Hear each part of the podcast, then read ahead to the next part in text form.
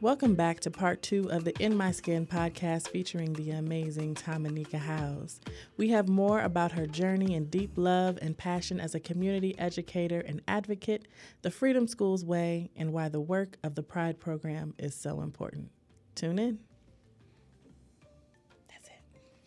So, in hearing you speak about uh, your experience with Freedom Schools and with servant leaders and site coordinators and the children and the parents and everything, um, every all the elements of this dynamic program.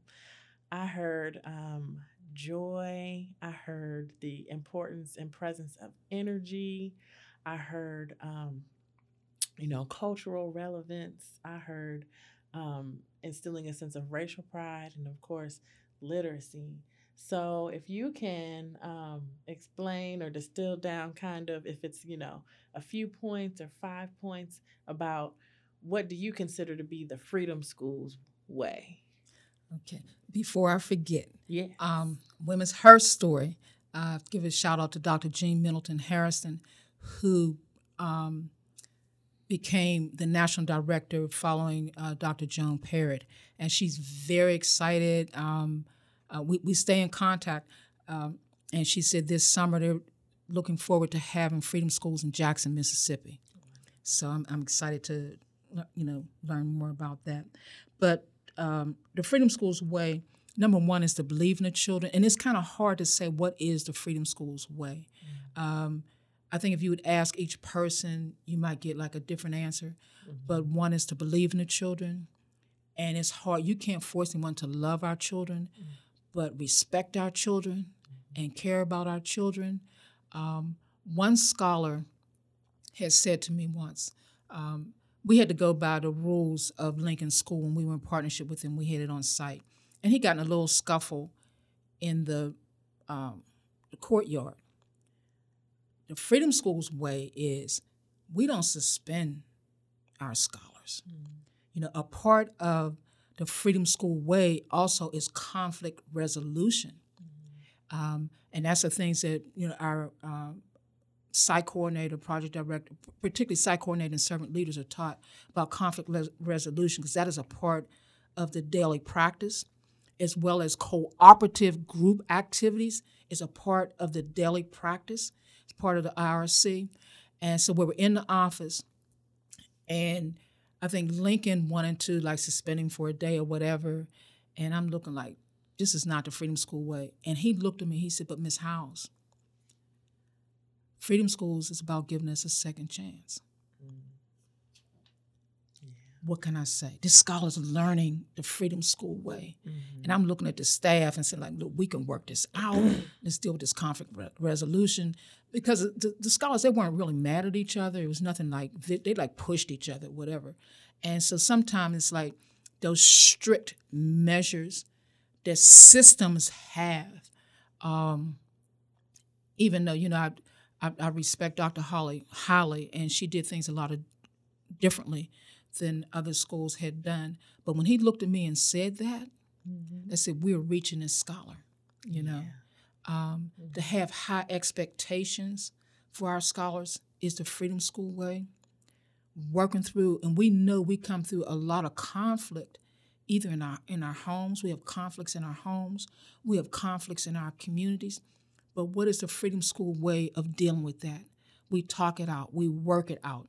And the scholars learned that. So it was times that the servant leaders could step back and allow the scholars to handle the situation. Yeah.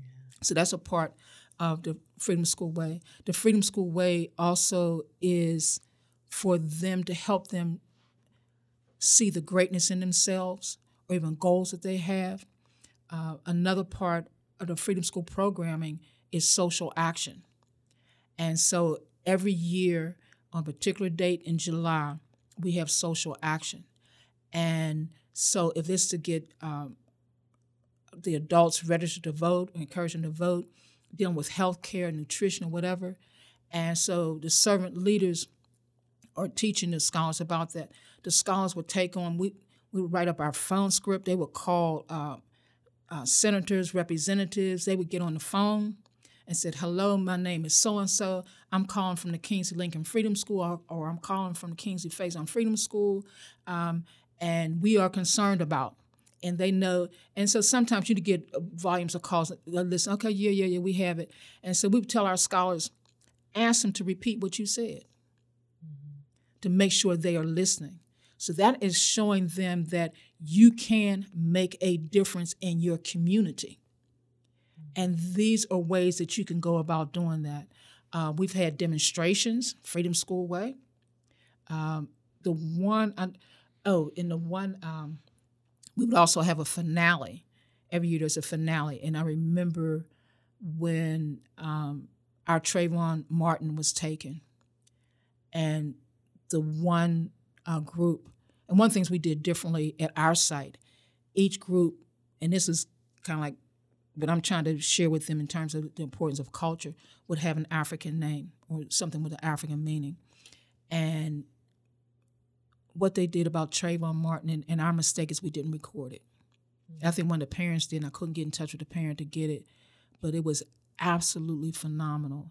And the one demonstration dealing with hunger, uh, and now that we see that um, the just in, in, the last couple of days that the extra money in SNAP has been taken back, mm-hmm. and we know the importance that it is for some families.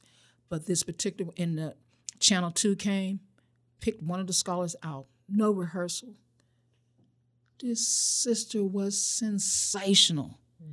They asked her question, and her body language, she stood erect. She looked at um, the interviewer right in the eye and told him everything about what the National Day of Social Action was about.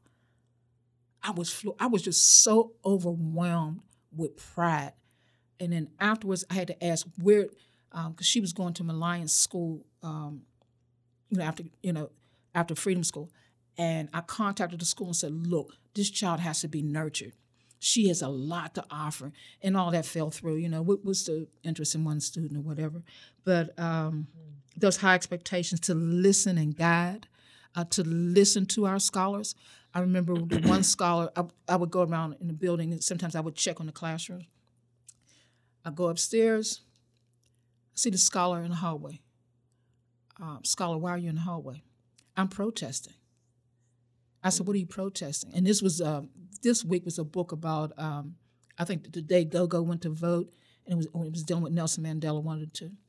And she said, well, we don't, I said, "What are you protesting?" So she broke down the things she was, she thought they needed more time for this, and she said some other things. I said, "Have you discussed it with your servant leader?" She said, "No." I said, "So why aren't you speaking up for yourself?" So we decided that um, she would talk to her servant leader. I said, "Child, get back in that room." Mm. So she got back in the room, and later she discussed it, you know, with the servant leader. She organized the the scholars in the group and said, "This is what we need to say to the servant leader." So those are things that they learned through free, Freedom School, and they can take on. And some of them took it on to you know further on in in, in school that they knew how to organize in school. Now how far they went, I don't know. Um, but we do need. The parents have asked us, can we have Freedom School year round? Yeah. You know. Yeah. Um, but uh, that's an, that's another thing. Yeah. Yeah. But are different elements of the Freedom School way. And I really appreciate what you shared. Um, the, one of the first things you said in the Freedom Schools Way when you were talking about um, the scholar who was about to be uh, suspended for a day and how he said, you know, basically that's not the Freedom Schools way. Mm-hmm. And I, I love that you brought that up because, you know, we're always modeling for our children. They're always watching us and they're always watching to see if we're practicing the values that we say that we espouse. Like, are we living the values that are coming out of our mouths? You know, and our children will hold us accountable. They will call us on that. And you know what? But all of us are not doing that. Yeah. Um, and, but children are a reflection of us. That's right. Hold that mirror up. What are they reflecting? Mm-hmm. And they talk about children who are acting out or whatever. What are they reflecting? They're reflecting it could be in the home, but certainly it's out in the community, mm-hmm. and the larger community. Mm-hmm. And now that you have social media, oh, yeah. you know, children are reflecting that. Yeah. You know, so uh, my thing is, don't please don't give up on our children. Don't give up on them. You know, and we collectively, not as like small groups here, they're doing these great things, Um, but collectively, what message are we sending to our children? What kind of music, when you're uh, driving and you're playing music in a car, or they could hear your music on your phone? What kind of music are they listening to? What are they talking about? What kind of images are we giving them? What kind of languages are they picking up from us? And they think it, it's okay. And a lot of times, we don't think about that. We walk through the community. What kind of languages are they hearing? What kind of models are they seeing in the community? We are people in the community doing some great things, wonderful things, but it's not enough of us. It's not enough people doing it. And it's things that we can do in our homes to start to make, you know, a difference with that. You know, and what if it would if um and now the schools are opening up, and I know it's like very, very different, but what if five parents just walked up to the school, even stood in front of the school, and giving messages to our children. If they were going to uh, stores in our community and say, um, I expect you to do good, I believe in you, you're smart, you're bright. Mm-hmm. You know, going to the library, what messages are they hearing? Um, I know a group of kids that hang out at the Hill Library, mm-hmm. you know, and they, they have some, some good things going on there. Um, but, and in the summertime, what kind of jobs are they getting? What kind of jobs do they have throughout the year? Um, I remember we organized, with some people organized, said um, Hidden Figures. And students from, it was female students from Brashear, Milliones, and it might have been one other school. And a young brother who uh, has his own nonprofit, and it was time to leave.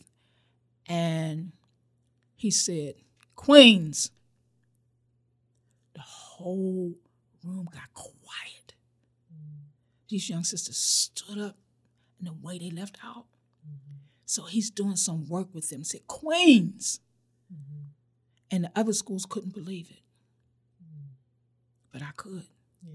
Because it's something that's pouring into them. And hopefully, what he and that organization is pointing to them, they are pouring into others. And so the same way um, with the organizing around freedom schools, and I would say that some groups trying to resurrect freedom schools across the country. It's uh, Rutgers University. Uh, some of you Google them, they're talking about freedom schooling. And I was on a webinar, and there was a, uh, a minister on from York, PA. And this was around uh, uh, the assassination of, of George Floyd right after that. And it was, you know, Black Lives Matter and everything was going on. And he said it, it could have been associated with this. But he got a million dollars for Freedom School. Hmm. One million dollars. Mm-hmm. York is a small town. Yeah. And let me shut up. I think it was York. But um, but he was doing it differently. So he had year round how he was organizing the youth to organize other youth, you know. And um, so uh, now, you know, since we're kind of hopefully somewhat past COVID, more freedom schools are, are, opening up for the summer. But I haven't been affiliated with the national office in a, a number of years, so mm-hmm. I know um, there's a very active freedom schools in Philly, and Philly's always been like politically and con- uh, culturally conscious, you know, mm-hmm. for you know, is there. And so it was the one sister who was affiliated with the CDF Freedom Schools, and they broke away from CDF and started their own, and, and have been going on point. Um, so it's good. But one of the things I want to say too, in terms of relationships, mm-hmm. Wright Edelman was able to build relationships, and um, I don't think it was with this particular person, but with others. About this one foundation that connected with Pride, but um, the superintendent in Philly some years ago, before he left, he built in there had to be monies for 10 years for freedom schools. Mm. That's what I'm talking about. It was built in the budget yeah. to have freedom schools for 10 years. Yeah. So, you know, we had our Latino sites, we had our African American sites. I don't know if it was any other um, ethnic groups, but for 10 years they had freedom schools. Yeah. Yeah. I mean, that's so important. That's what I'm talking about in terms of long term investments. Yeah. Really, because, you know, I mean, I could just go off on my own tangent about just, yeah. you know, and this other foundation year and yeah two it, it, years. you know if we have layers and layers of oppression and exploitation right and we have developed these certain mindsets um, and lack of opportunities one or two year grants are not going to get it that's right it's just not going to happen and so at a minimum for me at a bare minimum it should be 10 years yeah but we need things like for 50 years for real at a minimum yeah you know, uh, to to address some of these things. So um, don't give up on our on our children. Um, don't give up on our, our families. You know, they can be loud, wild. You know, one of my parents one time, I'm walking up Center Avenue. One of her parents, and she just came up and hugged me. To this day, I don't understand why she did that. Mm.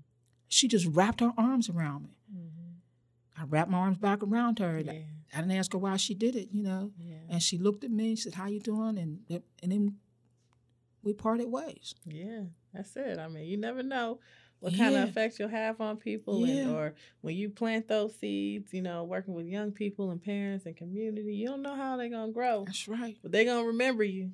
Plant those seeds. That's Yeah. so important. I, I like to use plant those seeds. You never know how it's going to grow, but when you plant those seeds, it's like a garden. That's right. You plant seeds. That garden has to be fertilized. mm-hmm. It needs the sun. It needs water. Sometimes it's weeds, and you need to pick those weeds. Good Um. And some people who have, my mother was very, very good with plants, and she would talk to plants. People used to bring plants that looked like, um, like they were dead. My mother would be able to bring those things. But I'm like, what in the world? Um, she just had that touch, you know. So, um, Mm. like you plant those garden, you know, when we have that garden, and it's not just for our children; it has to be for our families. That's right. You know, there are things that we can do at home that we need to tell our children every day, "I love you." Mm-hmm. Every day, Mm-hmm. hug them. Mm-hmm. Our children need that. And guess what? Parents need that too. That's right. And I believe in you. Mm-hmm. You know, uh, you send that message out to our children before they leave that door I love you and the expectations you have for them. They are representing the family. How are you going to represent the family? Mm-hmm. You know? Mm-hmm. So, and it's things we can can turn around. I didn't always. I've made a lot of mistakes. I mean, a lot of mistakes in my life, and I still make mistakes. You know, and uh, I still think I'm learning and I'm growing. Yeah. You know, and I tell folks, don't give up on me, please don't. Yeah. You Never know, that. I'm trying. Yeah, never that. Oh wow. Um well I got uh two more questions for you. Um when you so you are um, one of our trusted in terms of the Pride program. Um, you're one of our trusted advisory committee members. You've been, I believe, with us since the beginning, since we first started this work. And um, you know, always been an enthusiastic advocate, always sending us information and articles to read because we're still learning ourselves, right? Always learning. Um, so I wanted to know if you see any similarities between the work of the Pride program, right? So, you know, just thinking about our components, we have our arts component through our pop up mini art festivals, and now we have artist residencies and family art time that was that was virtual due to the pandemic. We've got uh, professional development. We've got evaluation and research. We have our parent and caregiver strategy through um, um, our parent village as well. Um, and I'm like, ah, did I name everything?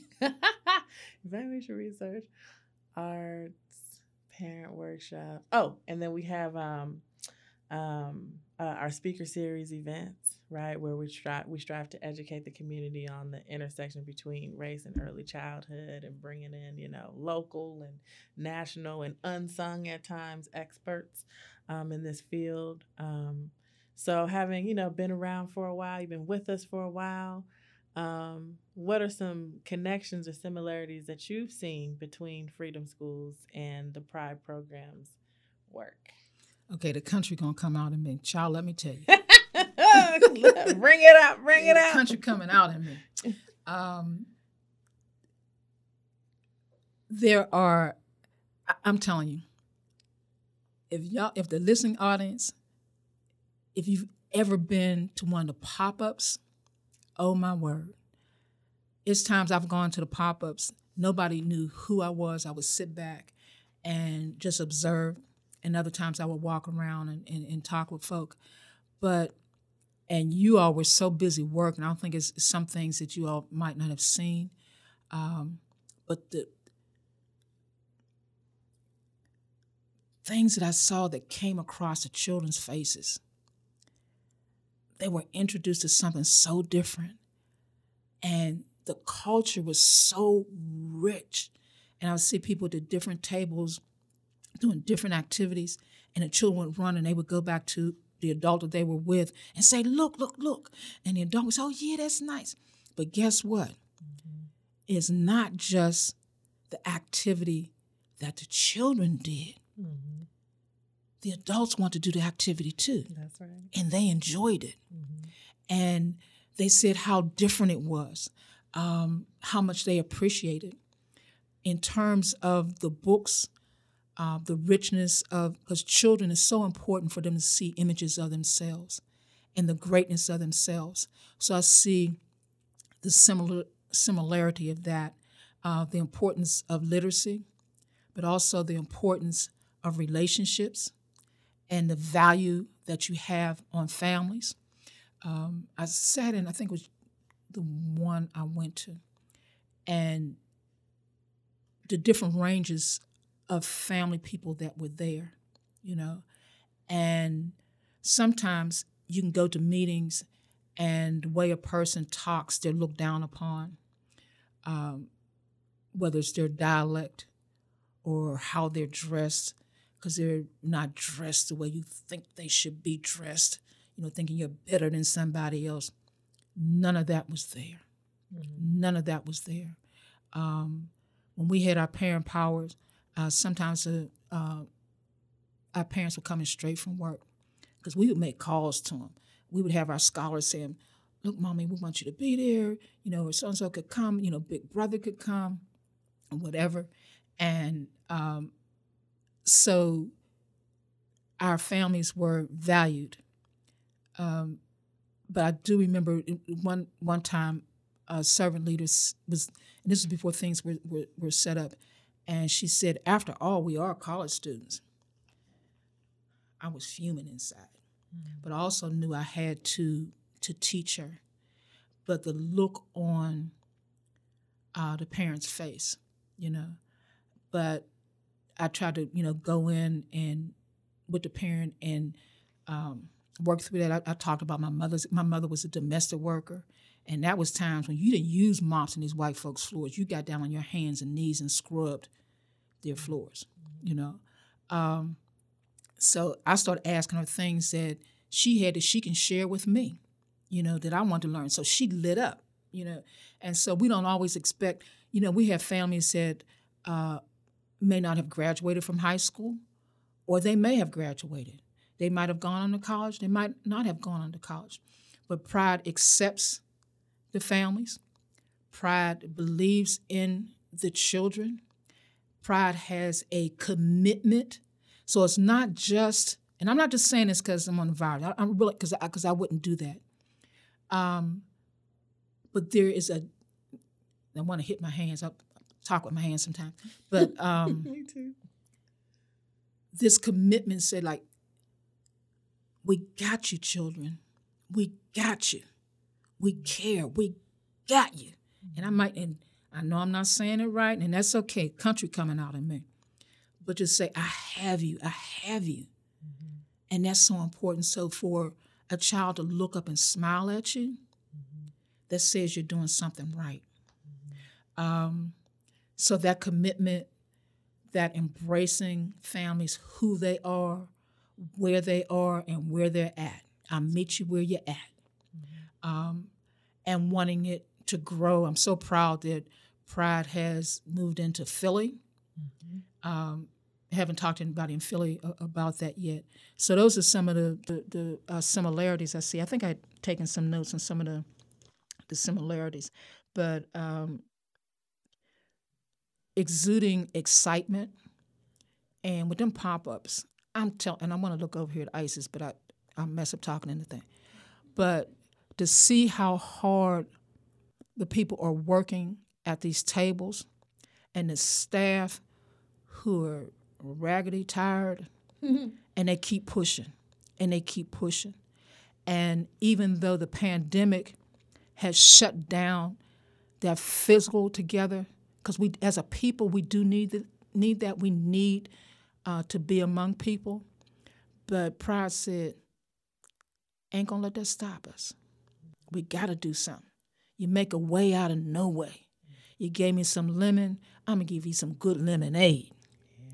Um, and so it's times that, like during the pandemic, one of the things that uh, that has become valuable to me is the webinars, and I've been able to participate on that. And a couple of times I've been able to talk, and then just put tap, you know, type in. I said, "Oh yeah, so you want to talk about early childhood and what needs for for, for Black children? There's this group you need to know about Pride." Da, da, da, and I'll type it in and, and hoping I'm doing Pride justice. And I said, and if you want to get in contact with them, you know, so uh, just trying to spread the word of Pride. Um, and even in uh, Pittsburgh, because there's still a lot of people who don't know about it, that should know about it, and it be it would be of value um, and growth for our children and our families. And I don't know if it's foundation folks listening or not, and maybe I'm not speaking the way they would expect a person to speak, um, but Pride needs resources and should not have to worry about the doors closing. It's about service to our children and families. And sometimes folk forget about that. Or it doesn't matter. Or they might see how our children are acting out. And it's this constant blame on them. But are we looking in the mirror? What are we doing for our children? What have we done for them? Um, do we believe in enough to go and get them?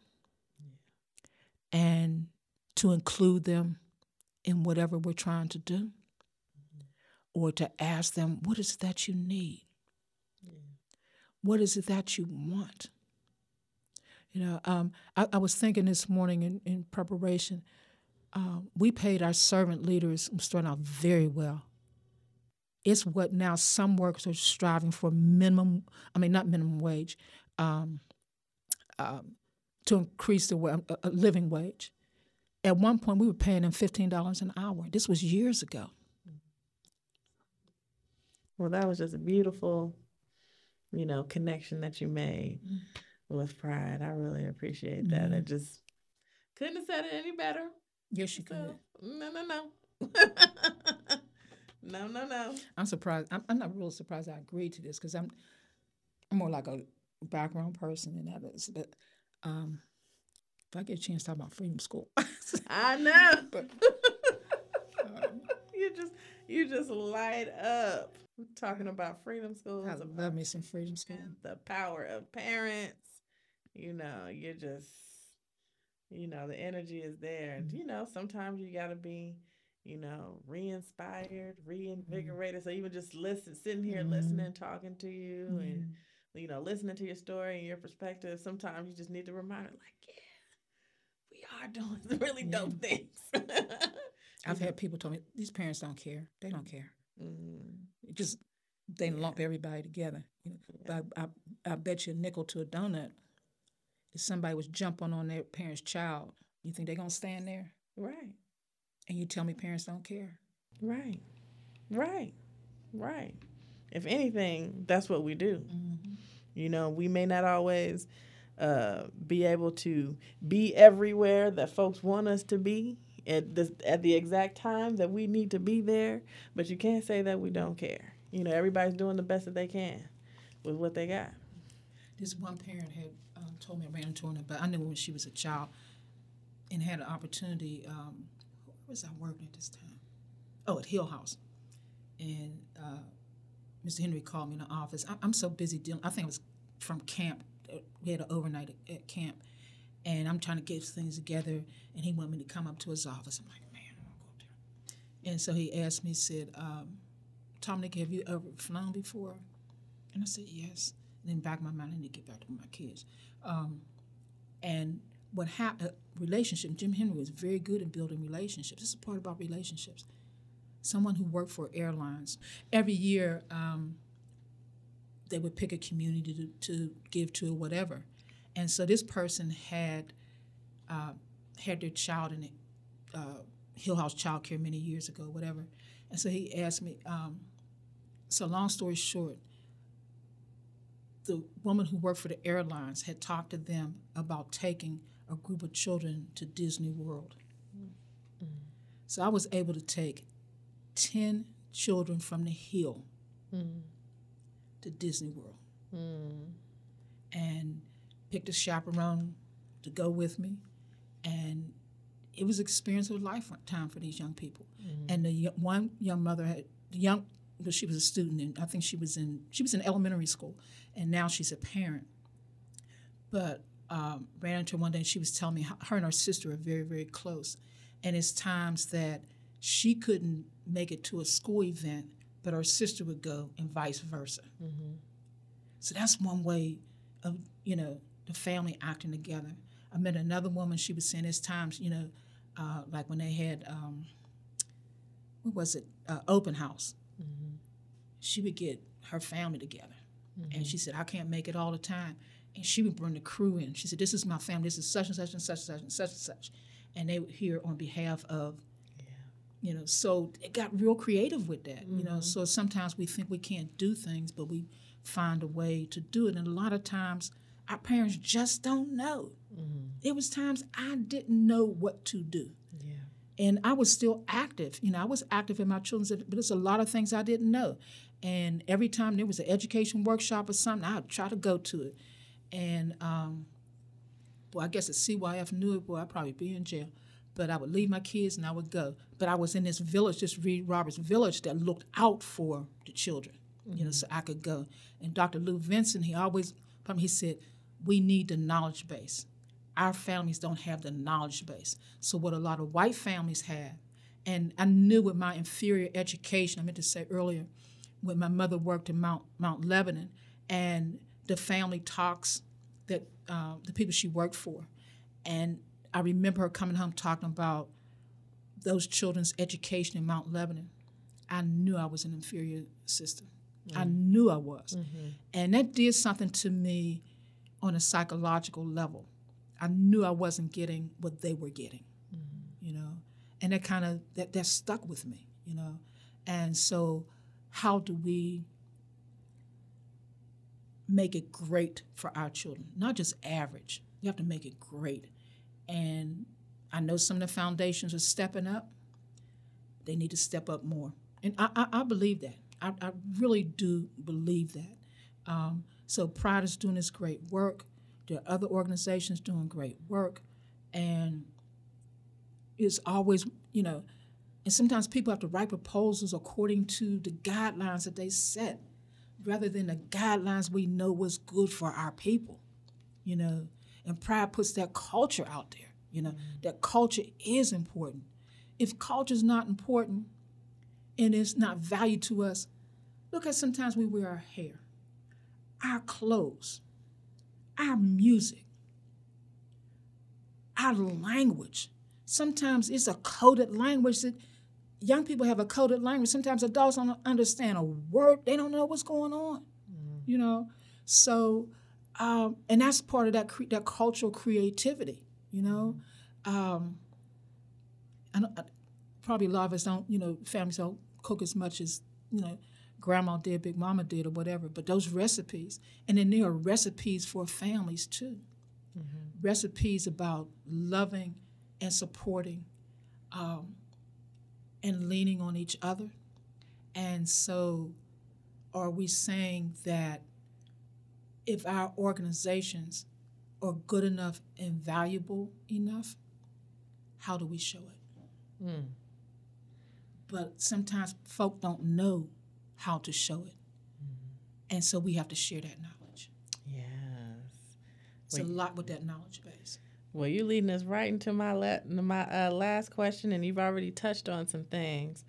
Um, but I wanted to um, know if you had any advice, tips, or strategies for parents or educators or community members, artists, um, to help develop positive racial identity within our children and kind of continue the legacy of freedom schools in ways that are accessible to them. So just how you talked about there was an example when you said like, you know, if five parents could show up at a school, you know, and greet our children in the morning, right? That doesn't that's not a program, that's a, a practice, right? That doesn't really cost anything, right?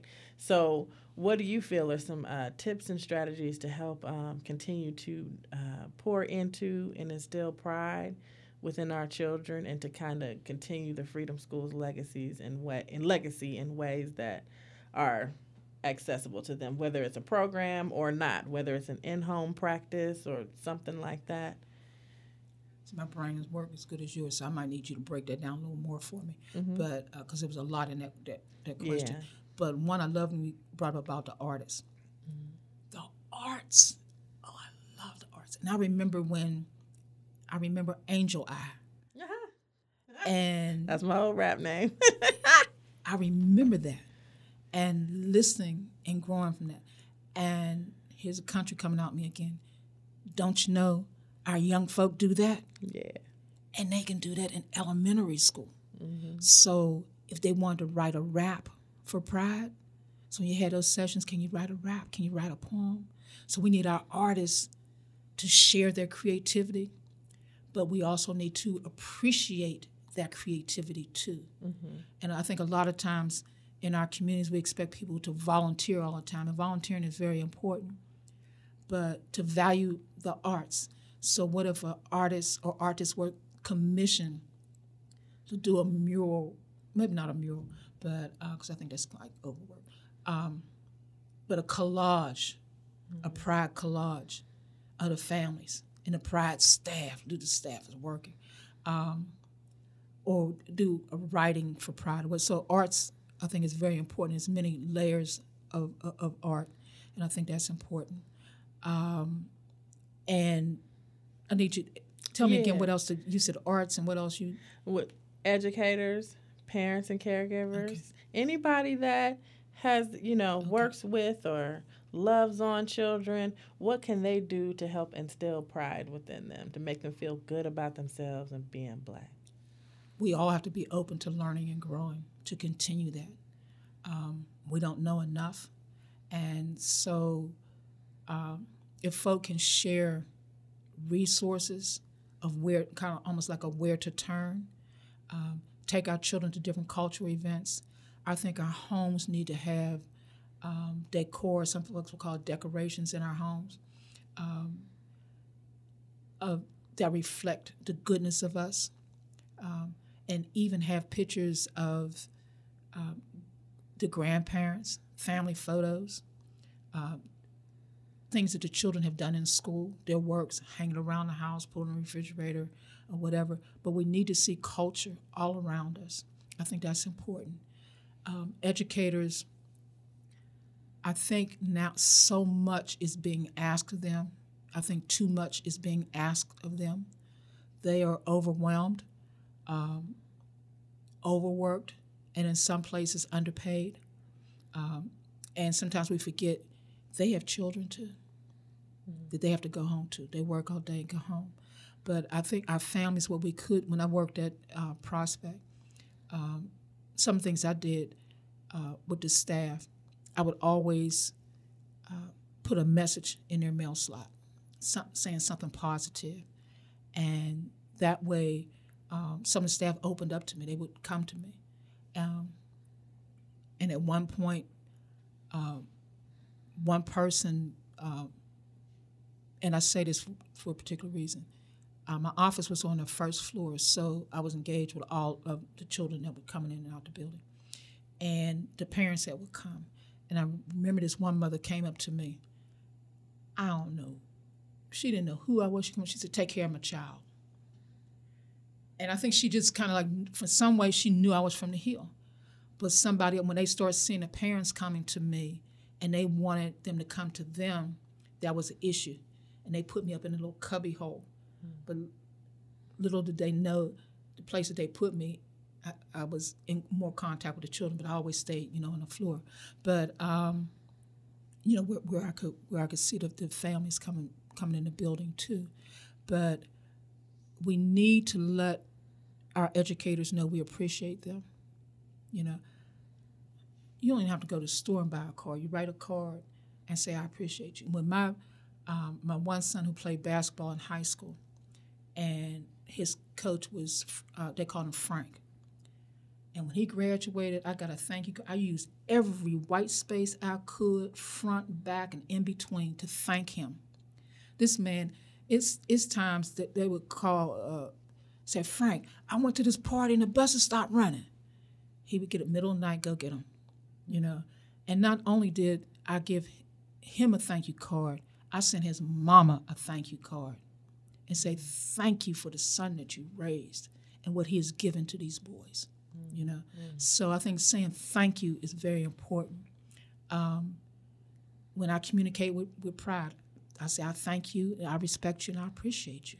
You know, um, but we need to have built relationships with educators and community folk who have I always think about a pulse. Mm. Sometimes with training, I would say, um, put your finger on your pulse, whether it's on your wrist or the pulse in your neck. Do we have a pulse on the community? Um, I remember one of the training sessions uh, in the early years I did with the servant leaders. Um, took a, a walk through the community because these are the families that you're going to be working with. Gave them some money to buy lunch. Wasn't that much. I said, this is what our families have to build a meal on. Go make a meal. It was hard, but they had to work through it. That's that cooperative um, group activity. They were working on it, they worked through it. So for us to understand that. And so for us to try to open our mind and open our heart to understand what folk are going through, um, to learn and grow, but we have to be open to learning and not always be so critical and be open to self uh, self criticism that we can get better. Um, there are things that um, in some places uh, hands are tied educators as to what they can do, but their rooms need to be inviting. The whole building. Uh, Principal Kafele uh, said he can walk in a building and, t- uh, um, and Dr. Earl Braxton, I worked with him on some things uh, with Prospect. And he walked in. He said, Dominique, I see the problem right here. Walked in the cafeteria, saw it immediately. Was in there 30 seconds and saw what the problem is. So let's be open to that. And these are some very trying times. We have educators who are traumatized, um, parents who are traumatized, our children are traumatized, you know. Um, and so, how do we work through that? Foundations again. We need help with that. You know, not saying that they are the answer. You know, we have some answers. We don't have all of them, but we need to uh, listen to each other, work with each other, find out what organizations are doing what. Um, don't duplicate it. Um, I think about Dr. Taylor, who's been in the game for over uh, 50 years. Mm-hmm. The work he's done and the difficulty in trying to get the program through and say, look, this is a program we know that will work with the school system, but school systems aren't always open, mm-hmm. you know. Um, yeah. And so sometimes we got to go outside and do it. Mm-hmm. You know, I know there are groups that have like Saturday, Saturday academies. I don't want to start naming different groups, um, but I know one that is very effective. Uh, have a waiting list, um, and then things that we can do, you know, differently. You know, so if you know, we got some mamas out there do some sure enough know how to cook. You know, and one way going fishing to reach our young people, they like to eat. Mm-hmm. they like to eat. Let's give them a home cooked meal. Mm-hmm. You know, um, when we go down to the farm with freedom schools, they fed they fed our mind and oh my word, did they feed our body? they fed us mm-hmm. seriously. And things changed down down the years after you know cutbacks uh, with uh, finan- financial uh, contributions.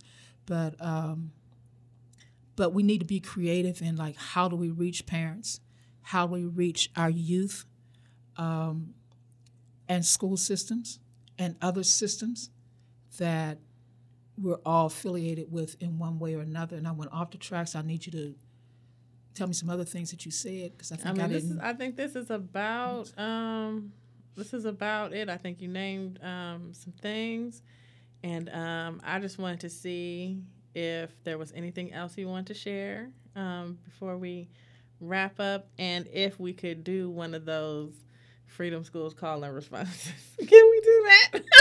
I'm trying to think. Uh, call and I, I brought um, some of the cheers and chants. I'm thinking about the callers. Okay, I, I have to think through to maybe look through this about the. Okay. Um, we do I go and I may. Yeah. You know, to get their attention. Um, the staff will say, I go. I may. And the scholars know right then, straighten it, let's get it together, I may. Mm-hmm. And sometimes, you know, um, I grew up on that mother look. So I had to learn that with my children because my mother gave me that look, and you know what, you know what that mother look means without breaking it down. Yeah. You get the look, you give that look, Yes. and um, so kind of get get that response. But I go and I may, um, and some of the things I do, like in, in different camps, um, the hand is up. Mm-hmm. That means the mouth goes shut. Mm-hmm. Just quiet. I'm gonna tell you, in the one site that uh, one of the foundations went to visit, Marian Wright Edelman had had him go visit, and he went in, and um, the staff was with the scholars or whatever, and they did a I go I may, and then they just did a hand up, Mm-hmm. And he said that's what did it. Yeah.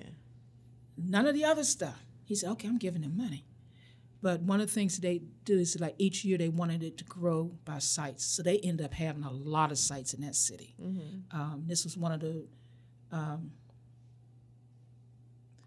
a, a national foundation. So I think they gave to them like ten years or more. Mm. You know, but the thing of it is that how do we we you know it's one thing that I, I think the, the foundations um, could be helpful with is like how do we co- become self-sustaining? How do we establish endowments? You know, so if we want pride to continue, what can we do to make it financially solvent?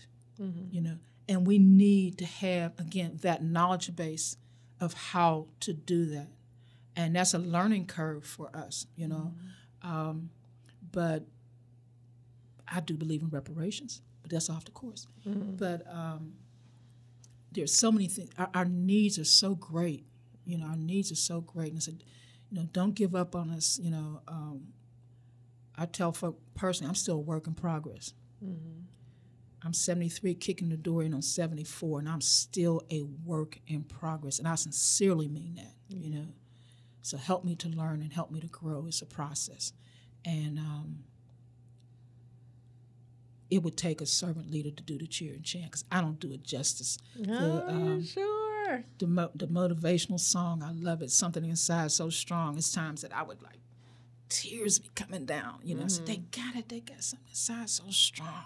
Mm-hmm. Um, so listeners, check out uh, something inside so strong. That's I, I love that song. Um, but in terms of creativity, creating cheers and chants, you know, the scholars love it. Mm-hmm. You know, they're going to the rooms, they're saying their cheers and chants or whatever, um, and support our organizations that are trying to do good for our people, for our children. You know, and it's not just I tell folks, it's not just about the children and the families. When you do right about children and families, you do right by communities, you do right by neighborhoods, you do right by the city, you do right by the country. Again, we go back to I can make a difference in self, family, community, country, and world through hope, education, and action. Hmm. Dare to make a difference. Dare to make a difference. What a beautiful note to end on.